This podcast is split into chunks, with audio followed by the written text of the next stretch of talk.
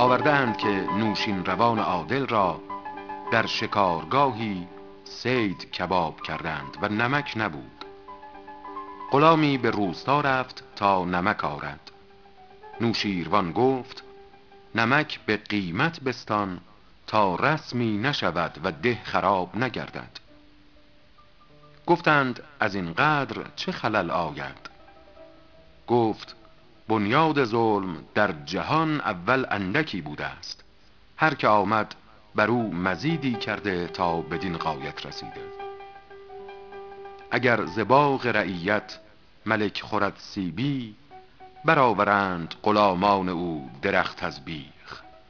به 5 بیضه که سلطان ستم روا دارد، زنند لشکریانش 1000 مرغ به سیخ.